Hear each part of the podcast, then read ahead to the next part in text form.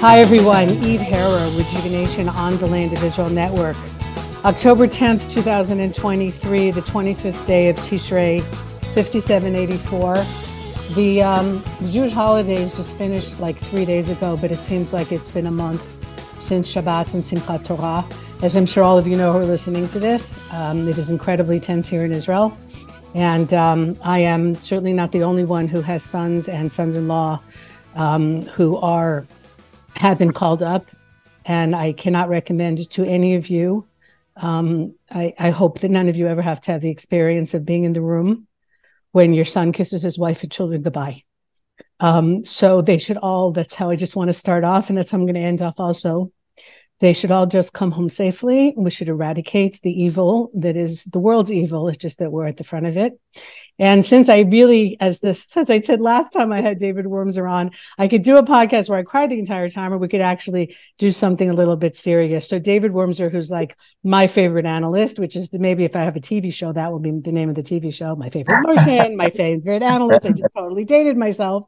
Is in Israel um, and uh, so, of course, and we're we're on a couple of different groups together. And as usual, his insights and his analysis are so right on. So I decided I couldn't keep him to myself, and I had to share him with all of you uh, once again. So, David, from your hotel in Tel Aviv, how are you doing today? Well, I'm doing good. Um, you know, like the rest of Israel, though, I'm waiting, anticipating, nervous, heartbroken, angry. Yeah. Uh, you know, there's uh, and and and uh, uh, all the all those things at once, and all those things in waves. Yeah. You know, I um so, I I keep Shabbat like I normally am not online on Shabbat. But when we saw what was going on, so for the first time in many, many, many, many, many, many years, I was on my phone on Shabbat, uh, keeping track of what was happening and what was, and the, um, I mean, the main you know the main i think we're all still in shock. I mean i think what's happening here in israel and there are some people who are talking about it is how this happened. But most of us are just kind of steeling ourselves and trying to keep our, our strength for what is what is going to happen. And we figure that we can you know take apart this tremendous failure uh, at some other time. But maybe you want to say a couple of words about that about what you think happened here that allowed I mean, just by the dead bodies that we have, there are 1,500 dead Hamas terrorists within Israeli territory that our army managed to kill. But as we know, that for a few critical hours on on Saturday morning, it, the communities in the western side of the Negev um, were basically on their own. So, do you have any thoughts or that you can share with us about what happened here? Yeah, I mean, um, on the, on the most immediate level, I, there must have been at least two to three thousand terrorists across the border. I mean, and one has to look at it not only as an invasion; it was an invasion by an army, but it was terrorists, right. and they operated with terrorist uh, strategies. And I don't just mean by the cruelty of what they've done; I mean their tactics were also terrorist. And it, Wait, can you explain that for a second? How would a terrorist infiltration? How does that look different unit. from an army infiltration? Well, an army would be uh, combined arms, uh, a crossing of a border, like mm-hmm. in, in, a coherent uh, military formation that's identifiable uh, and so forth. This is this is a bunch of people bursting through the border in two units of two or three or seven, uh, or maybe even ten some as much as 20, but but on motorcycles. And they're racing across the landscape in motorcycles, high mobility, many of them not dressed as any soldiers, right. many of them. And, or and dressed and as Israeli is, soldiers, or dressed as right. Israeli soldiers. Yeah. Right. And, the, and, and also, they had no intention of logistics lines, of securing their lines, of secure, of, of consolidating territory. They had one objective which was to get to points where people are and kill them.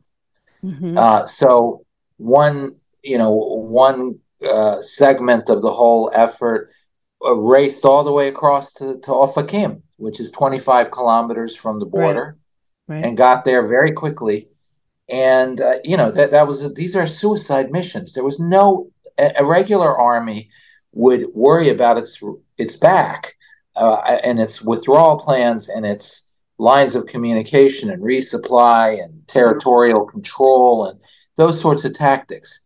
No, this was these were uh, units that had one purpose in mind, which is to to enter populations and kill them, and and, and so they behaved very differently. So that's what I mean by a terrorist army, mm-hmm. and the, it's a bit more difficult to see that and stop it because you don't see a, a unit massing on the other side of, bo- of the border with proper equipment and proper preparation. Um, you you will see it at the very end, perhaps, but it's not a normal military um, right. activity. So, so the normal measures of oh, Hamas is about to try to burst through the border and do X. Uh, that that apply. wasn't. Well, right. so there's been a lot of talk here in Israel about how it was on the 50th anniversary of the Yom Kippur War, and about it was like that same kind of intelligence favor, um, intelligence failure but of course, the major differences are what you just pointed out that there was a massing on our borders of troops, of Syrian and Egyptian troops that we, for whatever reason, missed. And the big difference, of course, is that it was a war and there were soldiers who were fighting soldiers. And in this case, it was people who clearly, you know, who went into villages and raped women and killed children and took people hostage, which is another thing that we can talk about in a few minutes the hostage situation. And and very very different. So and then but but, my question is and, and of course they went into you know they knew about this party. They must have known about it ahead of time where thousands of people were. And the numbers i think are now 270 bodies that were found there. And i spoke to someone who was there who managed to get away. And um, nightmare doesn't even begin to describe uh, some of the scenes that were there so the, so but my but, but what i want to know is how how could this happen i understand that it's easier yeah. to see tanks lining up on a border than it is to no, see that, people running around in sweatshirts on a motorcycle and anticipate that they're going to come in. But one of my daughters, her job when she was in the army 10 years ago, and she's still suffering PTSD from it, was to be a tatzpitanit. She was one of the girls who looks into the cameras uh, and they monitor the border all the time. They never take their eyes off the cameras. She told me that this was exactly their nightmare scenario, exactly this, because they knew they were dealing with terrorists and they knew that they were going to see people pop up out of the middle of a field um, dressed in Israeli army uniforms. And so once they came out of that hole, there was going to be no way of knowing if they were our army or, or terrorist infiltrators. And so they had to keep an eye on everything all the time. If a rock moved, because in those split seconds, everything changes. And, um, and so what, where was this? Do you think this was, people are talking about like some kind of cyber attack that Iran and Russia together separately? I, what, what I think? think that I think that um, you know eventually we'll know all this. This is right. this is going to be unveiled, um, examined, and unveiled, and I'm sure already the military knows a lot more than we do about about what actually happened. But I'm I don't you know there, there's clearly an intelligence failure that is ultimately rooted to a conception that is exactly the same conception as 73, which is deterrence works, and it works because Israel is so powerful that who would dare? How would this ragtag army of dangerous but small, lightly armed uh, uh, terrorists genuinely threaten Israel's security? They can't. Mm-hmm. So we can deter them. That was the concept this time, and the concept in 73 was uh, we had won so big in, in 1967 why on earth would they think they can win? And therefore, they don't think they can win. And therefore, they won't try. So the same conception failed, although the difference is one major conception failed in 73. A whole parade of conceptions failed here. Mm-hmm. Uh, it, that, that's only one of them. So I think there was a conceptual failure that dates back really unfortunately, I hate to say it, but Israel's security establishment consistently falls into this pit. Yeah. Of you saw it in in 2006 in Lebanon. You saw. Well, I would say for 30 years since Oslo. Yeah, I I was about to say mm-hmm. Oslo. You you had it. that oh, they're so weak. Their weaknesses right. are are our manipulative strength over them. You saw it in 1996 in Lebanon in the Anvei Zam, uh, Zam the Grapes mm-hmm. of Wrath operation there's this consistent belief that the Arabs cower in front of Israeli power and won't do anything. When, in point of fact, uh, we we we don't realize, first of all, that a lot of these organizations Israel's facing really are sent by other nations right. that are willing to sacrifice those organizations for a larger strategic goal. So Hezbollah is not an independent organization. It is not an, a Lebanese organization. It is a unit of the IRGC. Mm-hmm. As ultimately Iran, Iran uh, exactly, as ultimately those who did this are. Mm-hmm. Um, th- there's a little more independence to Hamas, or let me rephrase that.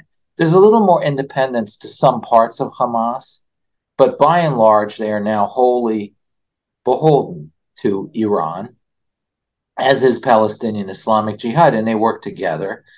And at the end of the day, they're answering to Iran's strategic directives on this. And I think the strategic directive being sent was a regional. Uh, you may be horribly mauled by the Israeli army at the end of this, but your political fortunes in the long run are entirely dependent on the reputation of Iran. And if you deliver us a victory, even at such a great cost, then whatever cost that you will pay will be rapidly reversed by the rising tide of Iranian success. So I, I, I think that that dynamic is never appreciated, not in 2006 uh, by the by the IDF, not now with this. So that's another level of failure. Well, there's also the, things that seem like to contraindicate each other, like Iran is Shia and Hamas is Sunni, and, and in, on a normal day, if there are ever normal days, they, they kill, hate each other and kill each other But they seem to have made some kind of pact here that killing Israelis is more important than anything else. And I think it's something that we've discussed yeah. before, and our mutual friend Dr. Harold Rhode has written about this extensively, and Bernard Lewis and others. Their whole point here was to humiliate us and yeah. to kill civilians. That that's exactly yeah. what brings them honor in the twisted way that they think. It brings them honor, but it also brings them strategic gain you know, we in the West, constant, and Israel suffers this, this as part of the West, think in strictly large scale military terms. So, uh, victory is a fairly clear thing when you have one army beating another army, disarming it, and breaking the political will of, of their opponent by disarming their means for waging war. Goes back 200 years more. The Arabs have a different way of war. It is all psychological, it is manipulative, it isn't based on power as much as it's based on the perception of power, the perception of willpower in particular. And what happened two days ago, and this I think really dictates the, the, the path of Israel's strate- uh, strategic answers here. Their, their decision was to humiliate Israel, to make it look weak, serves several roles. One is any nation in the region that was thinking of making peace won't make peace if Israel looks weak because nobody wants to make peace with the loser. They're just a strategic burden. Um, the second thing is it convinces everybody else in the region that, that, that wants to make war on Israel that Iran is the path to do it and Israel's vulnerable and you can do it to it to Israel. So it encourages war, discourages peace, and even in the United States and in the West, it raises questions about Israel's long term viability if it can't defend itself like this. And it seems to be racked with incompetence, blah, blah, blah. So that was the strategic purpose here is to is to really whittle away at Israel's own sense of power and ultimately solidity. Yeah, and, you- and so the strategic response to this has to be so stunning, so shocking. I, I hate to use this word, but so traumatic, not dramatic, mm-hmm. traumatic. And disproportional. Oh, vastly like, disproportional. Yeah. vastly disproportional. So that there is no question that the initial humiliation is erased or transcended. This has to end with a major geopolitical shift in the region that mm-hmm. turns the tide of strategic momentum away from Israel and onto Iran at the end. So this so is the I, sense I, that I'm getting from other Israelis, and I feel this way as well. We don't want to have a war now where we bury I don't know how many people, and then in three years Hamas is strong again, and we do this again. We've been doing this 2014 and 2016, and we want this to end now. You know, and and what you're saying, are we ready to reconfigure the Middle East? The fact that the Americans have sent their aircraft carrier, which is, from my understanding, can be a real game changer in the region is making some of us hope that maybe we're and and, and the support that we're getting from around the world um, at least temporarily because of the obscenity of what hamas did here. Uh, even people who normally aren't friends with us are like i think shocked to their core over what has happened here. Um, so it looks seems like we have some kind of window to maybe really restructure the middle east. But like yeah. what is what is your dream you know, if they called you well, in and they said, What do you want us to do? Like ultimately well, give us the whole basket of what you want to have happen here. I let, let me build that the case for a certain strategy rather than just outline okay. it because it will sound too shocking just outlining it. Okay. One of the things that is very clear that happened in Gaza is the concept of letting your enemy build up uh, until it until he's powerful. As long as and then quiet. you'll deal with it. Right. Has failed. You nip these things in the bud. The second thing is when they're powerful, and you try to have a structure of deterrence. They set the agenda. They choose when they go to war. They surprise you when they want to surprise you. There's a conflagration when it serves them politically and not you. Um, and there's no way you can ultimately deter it, as we as we saw. Why? Because when you put a cobra in your bed and you think you can tame it, you will be bitten and you will be killed. There is no scenario in which you can sleep with a cobra and not come out dead. So if it's a teeny little cobra this big, that's pretty bad. But if you feed it and you let it grow in your bed, that's suicide. And that's exactly what Israel did with the PLO, with Hamas, etc. So at the end, if that's the case, then mowing the lawn, namely teaching, uh, teaching Hezbollah, uh, teaching Hamas a lesson, means that you're still letting them ultimately dictate the agenda, dictate when the next conflagration happens. You're never going to convince them not to do anything. Right. They're, they're, they're, it's in their DNA to kill you. There is, it's, it's like it's in the DNA of a cobra to bite you. It, it, you can't you can't change his behavior because it's who it is. Um, so, so essentially, if you can't mow the lawn, if you can't deter it, you have to destroy it. The problem is Hezbollah. A lot of Israelis are, oh my God, now you want to expand the war. I understand that. I fear greatly the power of Hezbollah. But Hezbollah is the same problem as Hamas. Right it has been allowed to build up to such vast proportions. It dictates the agenda. You could see it's essentially it Lebanon, month. right? Hezbollah is essentially yeah. Lebanon. I it mean, it's has taken, taken over Lebanon. Yeah. Lebanon is now an extension of Hezbollah and Iran. And you could see it last month when they put when they seized territory that was demarked as part of Israel and put up a tent there. The IDF was afraid of doing anything. They openly said no, we can't do anything because if we do, Iran, uh, uh, Hezbollah might escalate.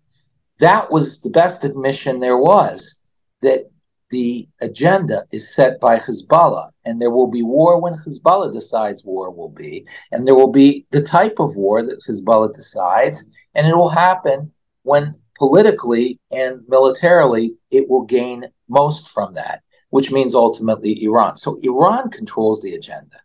So I believe that uh, obviously I don't believe that you can have any survival of Hamas and Gaza at the end of this. I believe they have to be eradicated, but I'm not even sure that's a sufficient enough victory to erase the humiliation and perception of weakness that Israel faced um, faces now and and and will haunt it, haunt it in a very dangerous and grave way for a decade or two. Uh, sadly, and I, I, you know, I don't have children in the military. I have a lot of friends in the military. I have, you know, but I don't have my children, so I don't want to advocate it. But I do know that Hezbollah is at the edge of really pushing war anyway. They've mobilized the Radwan units opposite the Golan Heights. Uh, there's all sorts of signs of surging forces to the south. Civilians who are listening to Hezbollah are fleeing north. I, I think that it's almost um, Hezbollah is is is going to uh, make a decision, and it may well make the decision to go to war.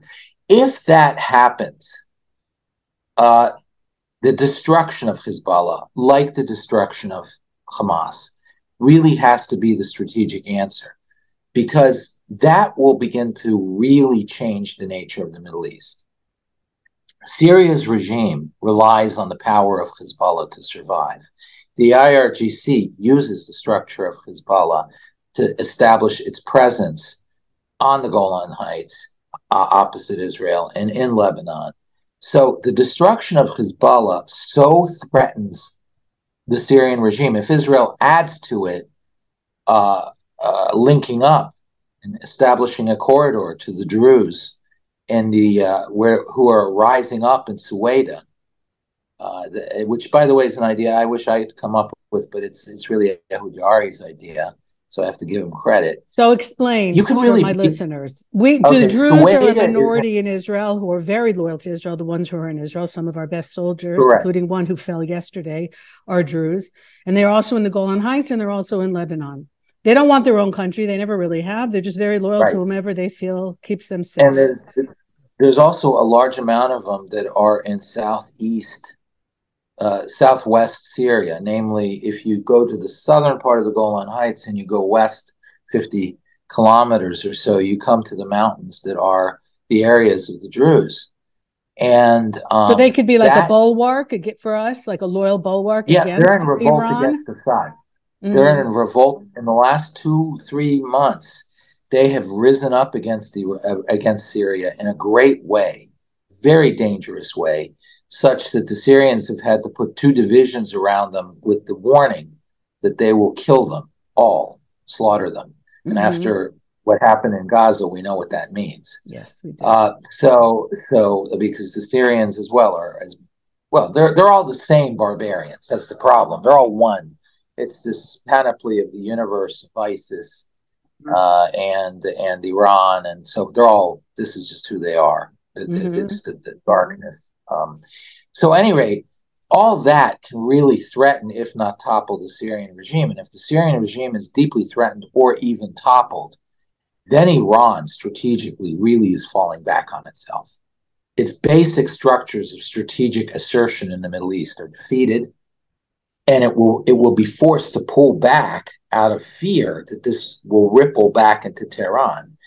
And Iran already faces an internal uprising that's very serious. Mm-hmm. And in these regimes, the people in these the people who are under the foot of these regimes have the best sense of smell of weakness of any people on the face of the earth. We saw that with the Eastern Europeans at the end of the Cold War and so forth. If they smell weakness in Tehran, they're going to give that government a run for the money.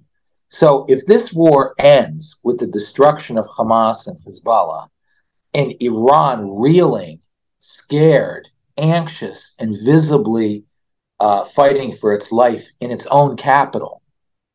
That is the level of strategic defeat that will erase the humiliation and weakness that Israel is now suffering.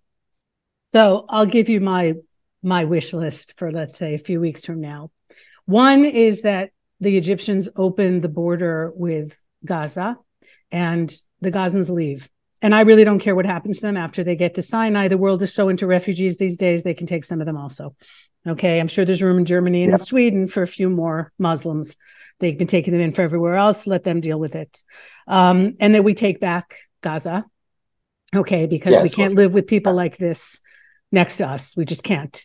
Uh, what my listeners may not uh, know is that a lot of the kibbutzim and moshavim, some of whom will never come back, honestly. Kibbutz Be'eri. Kibbutz Be'eri lost the last body count was 108 people when they went house from house now to find the bodies out of a community of a thousand it's uh it, it, it's going to be very difficult for them to be able to come back. And a lot of these communities are there since the 1940s, since before the modern day state of Israel. And they did a tremendous job then you know, in protecting Israel from from Gaza at the time and and in planting and giving us food. I mean, extraordinary people, but many of them would consider themselves on this on the left or maybe center left.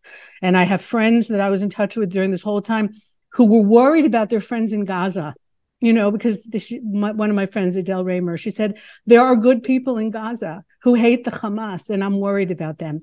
And this maybe David is is maybe our Achilles heel because we do worry about good people. We do. You know, one of it's easy to go around Israel today and say, I just wish every Arab would die.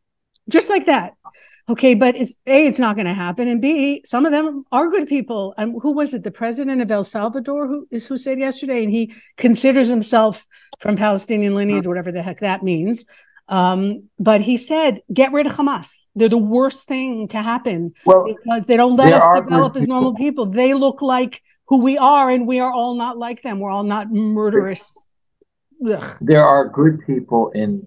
I'm sure there are good people in Gaza. You do them no favors right. by leaving them under the control of Hamas, which is occupied. I'm Gaza. Sure, Gaza is occupied. It's occupied by Hamas. Yeah, I'm sure they would rather leave than stay under Hamas's rule. Mm-hmm. And I bet they're the rooting in their heart. Yes. Yeah, and they're rooting in their hearts for the Israelis to win. Mm-hmm. Uh, and the same thing in Lebanon, but, and the same thing in Lebanon. So, so there's the wish list here that we get rid of Hamas in Gaza, that we clean Lebanon of, you know, of Hezbollah, that we create some kind of Druze entity in the Golan, the northern Israel, the Golan Heights, and you know, the eastern part of the Golan Heights and Syria, and get rid of Assad, who's a blight on humanity and has been for a long time. And there's some kind of regime change in Iran because what I understand is most Persians are also they hate their regime and they of course yes. want to be free and we could change a lot of things here but why does Israel have to do this by ourselves?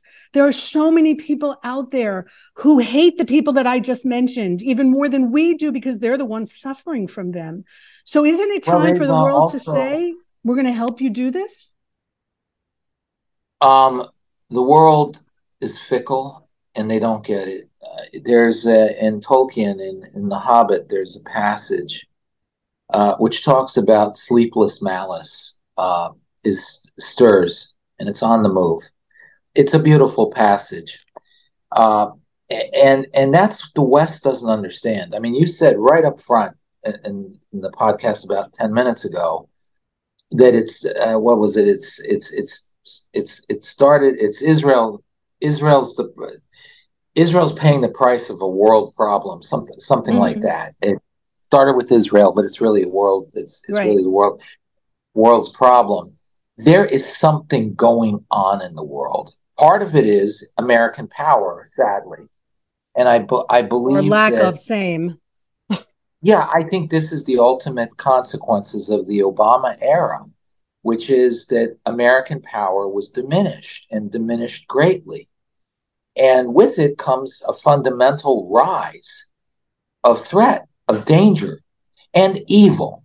Because what we're learning is Iran, these sorts of countries, they are not countries we disagree with.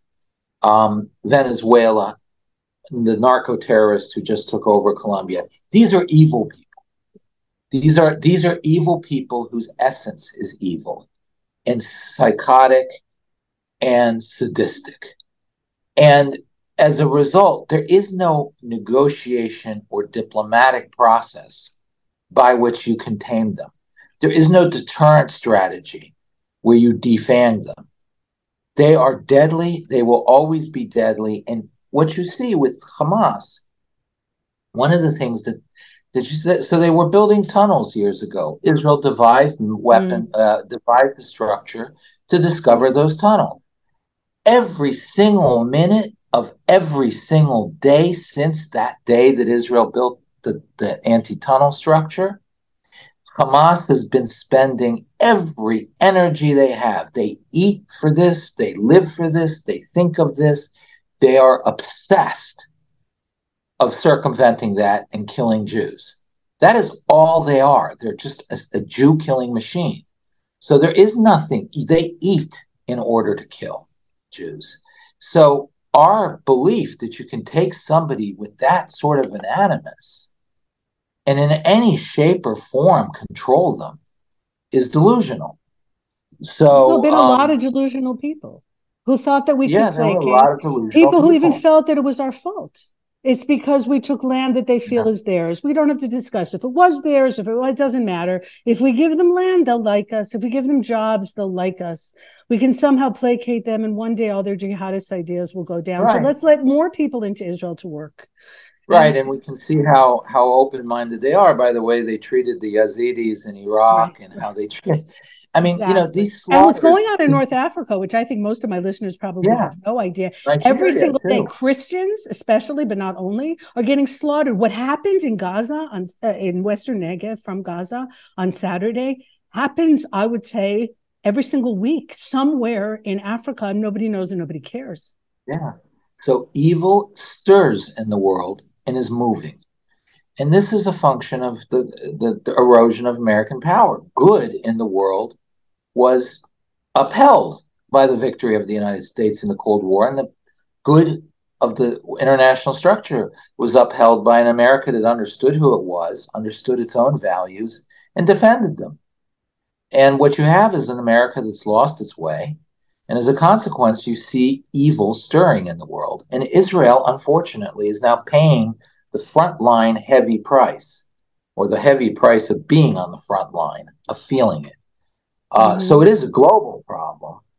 Uh, but uh, unfortunately, Israel has has to deal with it alone because I don't think the complacency that the Israeli elites had, which was really a Western malady, you see it in the military and so forth that no they can't they can't possibly think of of, of a suicidal war or anything like that. Because we that wouldn't so they can't.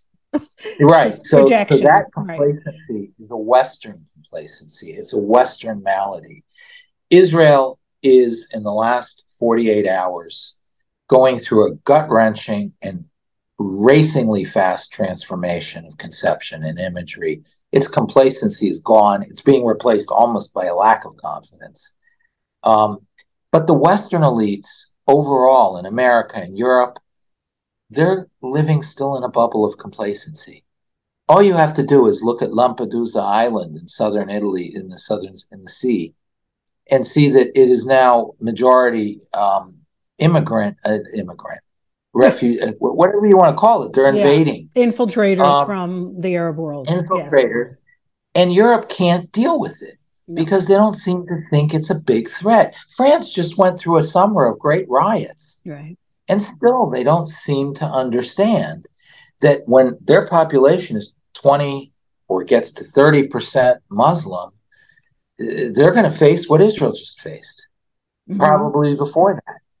Um, so there's a complacency out there that is stunning, and that's really behind it. And I don't see the correction yet. They they think this is an Israeli misfortune, not a Western. This is a reflection of Israel, not a reflection of the West's delusions. You know, you say complacency, and and one of the things that I'm not suffering from is that kind of mind switch in the last 48 hours because I, as you know, yeah. and some of us have been there for a long time. We never thought this was yeah, going to work. Yeah. I have spent, I've lived in Israel for 35 years, and I've spent those 35 years doing everything I can to, to, to settle Judea and Samaria, to stop Oslo. I moved down to Gaza the summer of 2005. I went and tried to get against the Gilad Shalit deal with all due respect to his family because setting a precedent of releasing a thousand terrorists who have murdered thousands of other people since they've been released was going to be an awful thing to do. Call it behavioral psychology, call it common sense, whatever it is. So at least I have been spared that in the last 48 hours. Yeah. And I told you so feels terrible. But I what I am feeling, and I think many Israelis are feeling, is a tremendous crisis of confidence in our leadership. If they could if this could happen, then how am I supposed to believe some of what they're telling me about other things? Because they were so wrong on this. Someone like Yaakov Amidror, for whom I had tremendous respect over the years, he came out yesterday and said I was wrong. These are intelligence people. These are people who have access to information that I don't have. So I have to feel that, you know, that, that they're getting it right. I mean, the 1973 war, it, you know, the elite, the military elite, the military establishment, they found their two or three scapegoats. Yeah. They found Dado, the chief of staff, threw right. him under the bus. Golda. They blamed it all on intelligence. Right. And, and, you know, that's an easy one because intelligence failed. But it's in the nature of intelligence to fail eh, often. Why? Because it's the nature of your enemy to hide what he's doing. It's the nature of the, your enemy to lull you into a false sense of security by mobilizing, demobilizing, mobilizing, surging toward the border, then not doing anything. There's mind games that are uh, that are going on in intelligence all the time. So it is it is it comes with the turf that you're going to miss it at times which then raises the question why would you base an entire strategy on having to get it right with intelligence? Why was Israel's deployment in 73, the strategic positioning and structure of the Israeli military such that it needed that 72 hour warning to survive? Mm-hmm. Why did Israel need to know what Hamas was going to do in advance? I, I, think probably by the time those those motorcycles were racing toward the border, hundred yards away, right. that was probably already too late.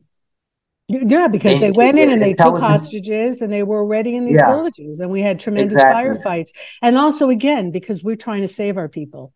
You know, we didn't just know that they were terrorists in one of the villages and just bomb the village because we wanted right. to get our people and that you that to get we still want to do that. and that's that's one of the things that israelis now are being ripped apart this whole idea of the hostages and uh, my understanding is that in the next few hours the, the hamas is going to be putting out films of the hostages because there's a message that's going around to parents take your children's phones away now because we don't yeah. want them seeing we're trying it's we're trying to protect our children um, yeah, as we always do. Um, I, so from seeing what's going on, because they know that how worried we are about what's being done to them, about who's there, um, and uh, and and that's like a major heartbreak. That you know, my my husband's a physician. One of his patients came in absolutely distraught because they don't know where her niece is. Is she a hostage? Was she killed? You know, it's you, it's a small country. Yeah. Everybody, everybody knows something. But, but the the thing about what you had said about the complacency of the Western governments, it, it, seems maybe that it's a little more nefarious. You know, Barack Obama, you could see he like reluctantly choked out a statement yesterday about how terrible it was. But of course, he had to end it with, you know, I hope we can resolve this and there'll be the Palestinians will have whatever it is, you know, their state or two states. It was, it was, it was an equivocation. Yeah. When you have a thousand and a half dead Israelis that didn't just get killed, but were cruelly treated and the most perverse and unimaginable acts of atrocity committed before killing them and then after killing them. You don't sit there and you have on the one hand, on the other hand, right? Exactly, and that's what it was. It's it's you know you don't condemn the Holocaust, but yeah, Right. But if they only mm. weren't walking around the cities with their big hats and peyot, yeah. maybe people wouldn't have resented the Jews. But you, you also no have this, what should be the, one of the biggest scandals ever in American history, what happened with Robert O'Malley. And how Well, you much... see, I think that's the thing. I think you're right. This is something, there's a malice There's here. a plan here. You know, I don't, I don't want to accuse people of things I can't prove. But first of all, apparently our security structures do have enough there to be strongly suspicious of Robert Malley. He ran Iran policy. He also had a huge influence on on on the rest of Israeli uh, on on the rest of Middle East policy toward Israel. He he was uh, the essentially in many ways the de facto acting Near East assistant secretary. Who did he bring in? He brought in this Ariane Tabatabai, uh, who is you know clearly an Iranian agent. He Why is she still Iranian in her position? Why is she still in position? I don't know. I, I, I, because to uh, to fire her admits the problem that people like Antony Blinken and people like John Kerry wanted these people in because those were the people who were going to deliver the policy they wanted. And they to give six billion dollars to Iran last week. I mean, you you you almost have to have like just an IQ higher than a house plant to put all this together. Yeah, but they think they think the enemy is are the people in Washington who are the warmongers against Iran.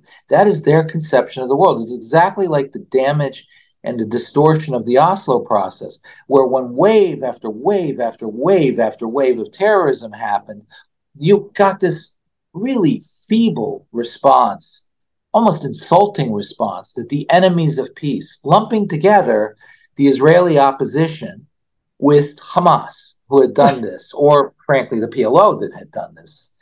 Um, no, these were not enemies of peace. These were Jew killers.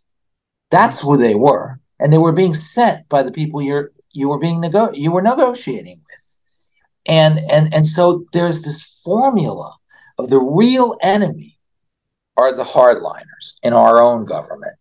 So for them, they didn't see the Iranians as their enemy. They saw those in Washington who wanted to do, you know, whether it's John Bolton or whoever, you know, wanted to take an extremely hardline Iran policy. Same but, with in Oslo. But what we do they get... think is going to come out of Iran? I mean, if Iran goes nuclear or already is, the, Iran is so clear about their jihadi aspirations. Why, why support Iran in any way when you are a Western person? Mm-hmm. They, they want to but they're not a the Western world. person. They're not a Western person. They believe the West is evil. I mean, when you put the 1619 Project in America together with the Justice Democrats, the Squad, the progressives, the, the Marxist, left, the Marxist the education Marxist, that anybody in, in university is now getting. Right, the radical left in Europe. Their basic point is the West is evil. The West is the problem. It isn't, and it isn't a policy that is bad. It is the very essence of the West that they say is bad, and that that America is still a slave country in their mind. We've learned how to turn slavery into something that looks like freedom, but is actually an, an incredibly nefarious form of slavery. Um, that is the view of the 1619 Project, and that is now the view of the progressives in the United States. Ocasio Cortez gets out there and she says outright that capitalism is evil and it's failed on top of it all. It, it so it's both evil and and and and incompetent it needs to be replaced by socialism or communism, Bolshevism, whatever.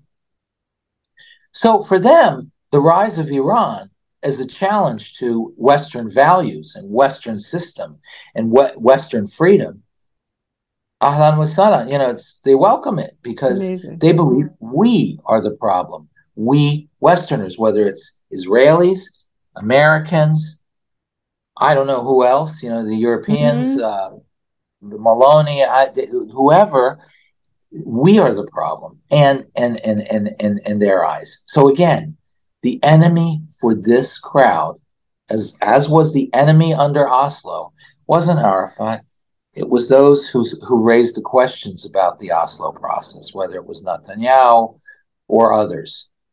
It wasn't and and with iran it isn't iran that's the enemy. It's those who who who are scared of who of what iran can become who want to take a hard line against iran.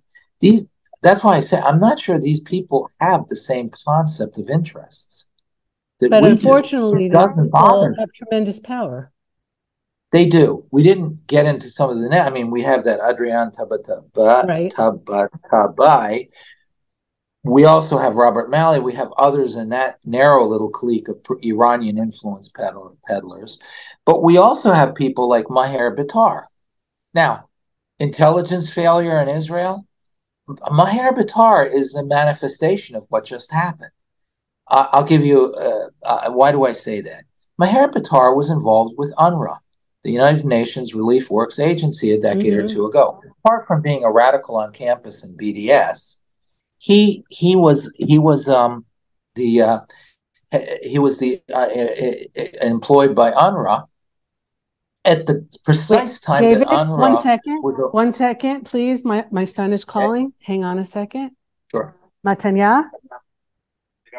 It's going okay. I'm doing an interview. Is everything all right? Can I call you back? Yeah. Yeah. yes? I'll call you back in a few minutes sweetheart. Bye. okay bye. Sorry. Go ahead. So, so he was he was employed by UNRWA at precisely the heyday of transforming UNRWA schools in Gaza into missile launching sites and arsenals, and then hospitals in Gaza into launching sites, hospitals, bunkers, and, and bunker structures for leadership, and so forth. So here's a man who either l- saw it and agreed with it, or didn't see it when everybody on the face of the earth saw it. This was hiding in plain sight. I, I don't know anybody who who didn't know about the missile launchers in UNRWA schools because they had been launching missiles from UNRWA schools, and, and we knew it's not something you can hide. it's not something you can hide. So this guy now has become the head senior director for intelligence in the National Security Council. This is the guy who is in charge of all, managing all intelligence that comes in and out of the White House. He is the guy who's singularly responsible for determining what the president sees and edits and presents and crops the information.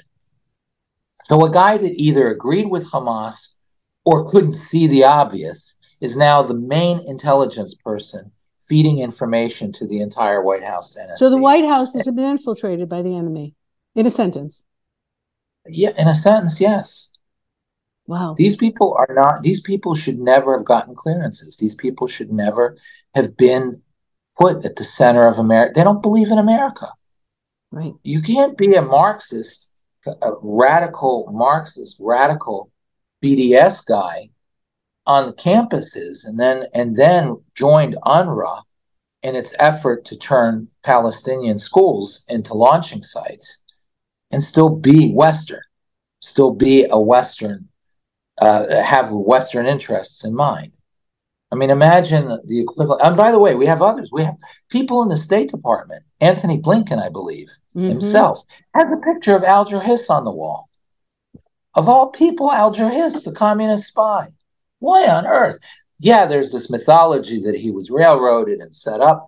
Alger Hiss was a spy. You really have to be quite um, delusional to believe that he wasn't. And they're Why? doing this also openly. Admitted it. Wow. Yeah, he admitted it, and Russia admitted it openly after the Cold War. We know this isn't the question. Yet that picture sits in his office. So, I mean, come, you know, with people like that, how are you going to get a pro-American policy? So Israel's really on its own to come back to. I, I believe Israel's here. on its own. Now, the good news, good news. It's hard news. It's difficult, but I, but it's. I think it's sober. It's something uh, that, that that that is is important for sobriety's sake, which is Israel's just been exposed wrongly. I mean, I'm, Israel's not truly weak, but it has been exposed as weak and the perception is immense weakness.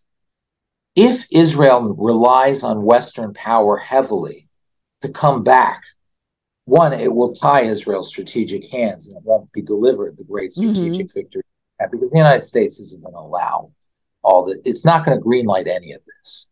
So Israel just has to act, act, and then ask for permission afterwards. Um, number one, the West won't won't buy into it ahead of time. Number two, and I think this is more important, the the the there's a direct proportionality between the amount Israel acts alone and the perception of Israeli strength. So if Israel relies heavily on Western support and intervention, it confirms the narrative that Iran puts forward that it's not a viable state on its own. It's fragile and it's not a real entity. It's not real and it's weak because it needs to supplement its weakness with American power. The more Israel delivers its own victory, the more alone it acts, the more it proves, shocks, and not only Tehran, but most importantly, other countries in the region that are either thinking of making war or thinking of making peace that it, that Israel is the powerful country they need to stick with. that it, that you better be on Israel's right side, not wrong side. So you that's, think sending the aircraft carrier here might actually look at, make Israel look weak? No, I think the aircraft carrier is important because it shows that Israel isn't abandoned. Okay. Uh, what there's a the the, the that that's I, an important it, distinction. It's a it's an important distinction because in the Middle East, you know, think tribally. The, the, right. the, Middle East is still very defined tribally. The politics of Islam is a tribal politics. If your allied tribe, especially if you made a choice as a, as a weaker tribe to side with a big tribe, if that tribe says you're not my friend anymore, that's a death sentence. Mm-hmm. It goes all the way back to Muhammad. Muhammad, um, the, the, the elites of Mecca wanted to kill him and and for for what he was preaching. And his uncle took him in. And his uncle was a respectable guy.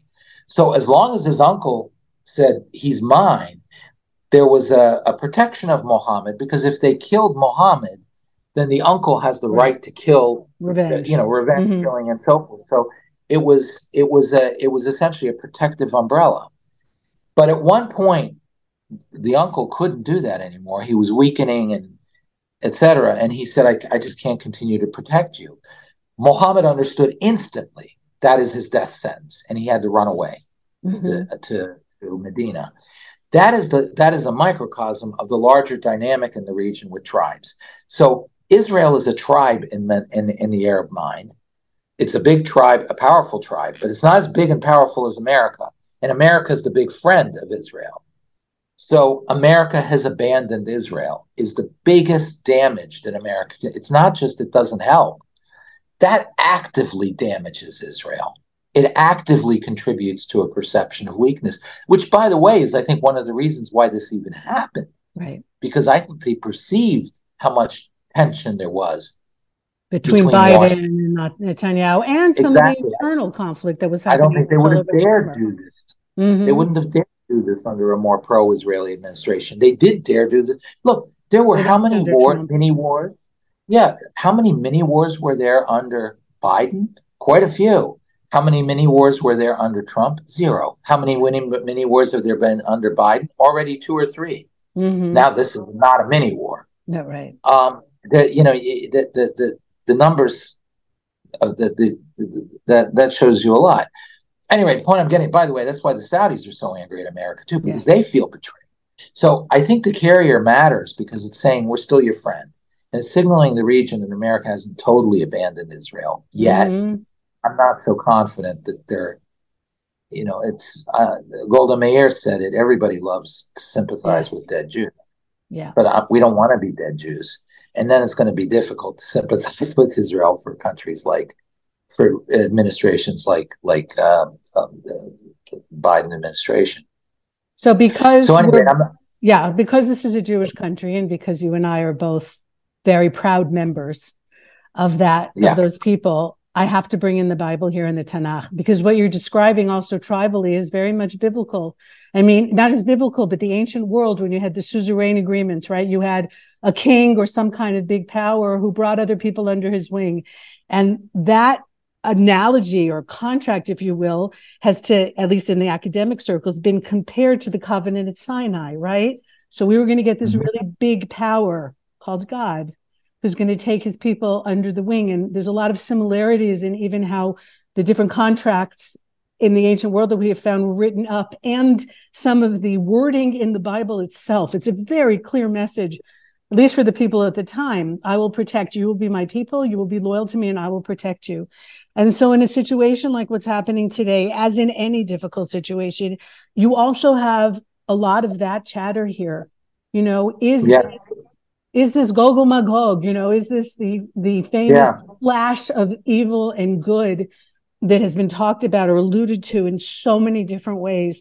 And but there's a lot of distress here also. Like, where is God? Like again, you know, since since this was, this was the Saturday was the worst day for the Jewish people since 1945, and since mm-hmm. the Nazis, more Jews were killed on Shabbat than in any other day since then.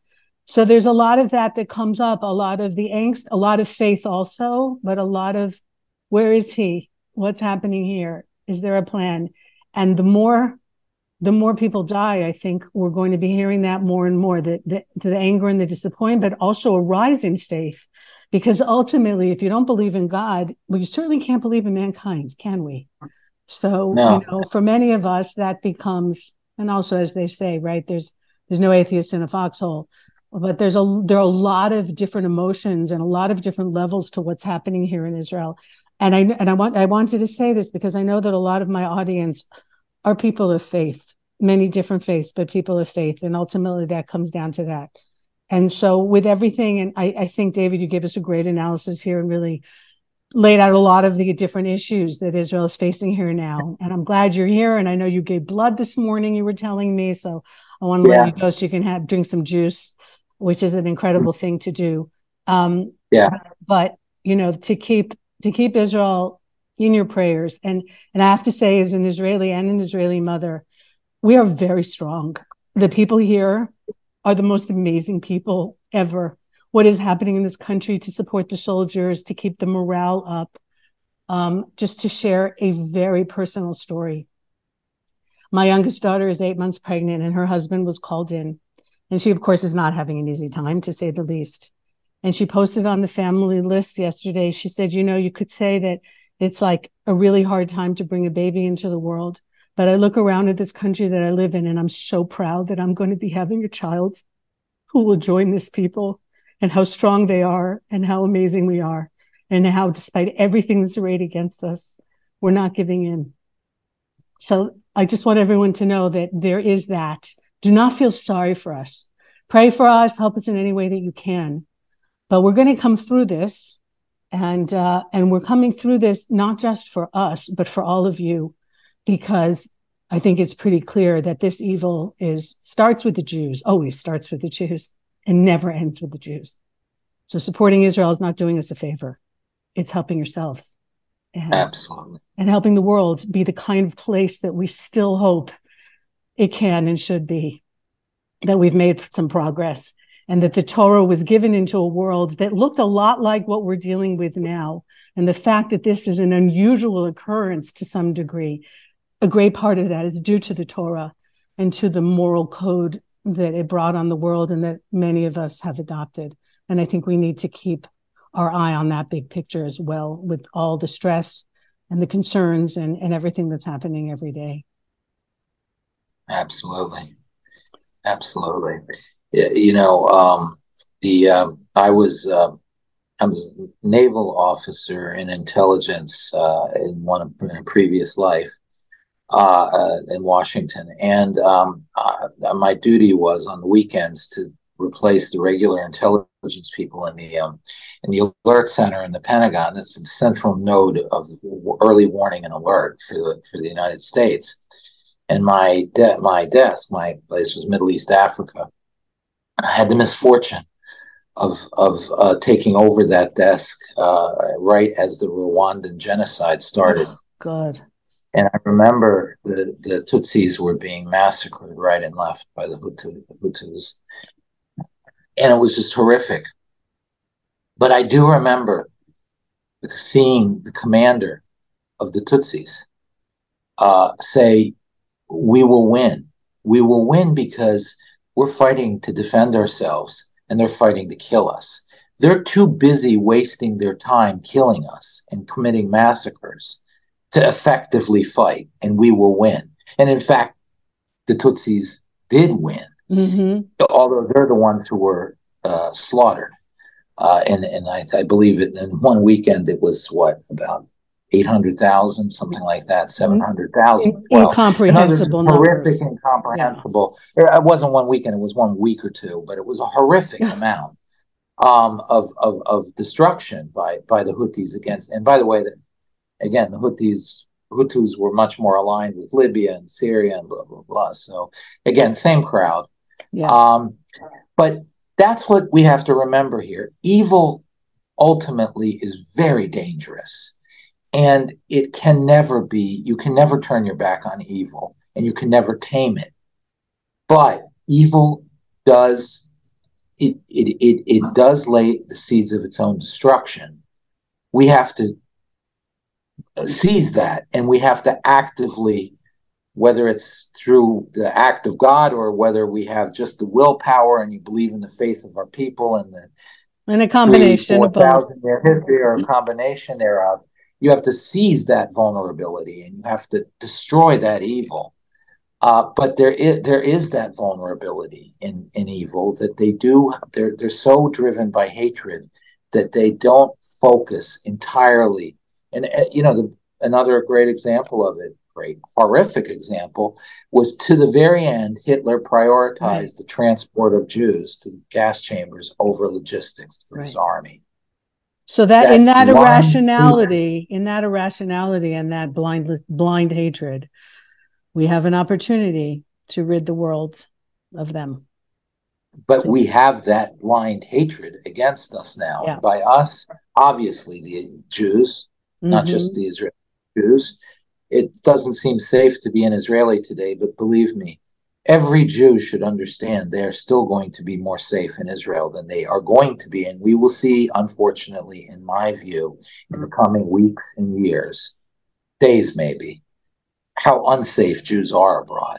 Mm-hmm. Uh, and, and, and there they cannot defend themselves. They can't 48 hours later mobilize to defend themselves. Right.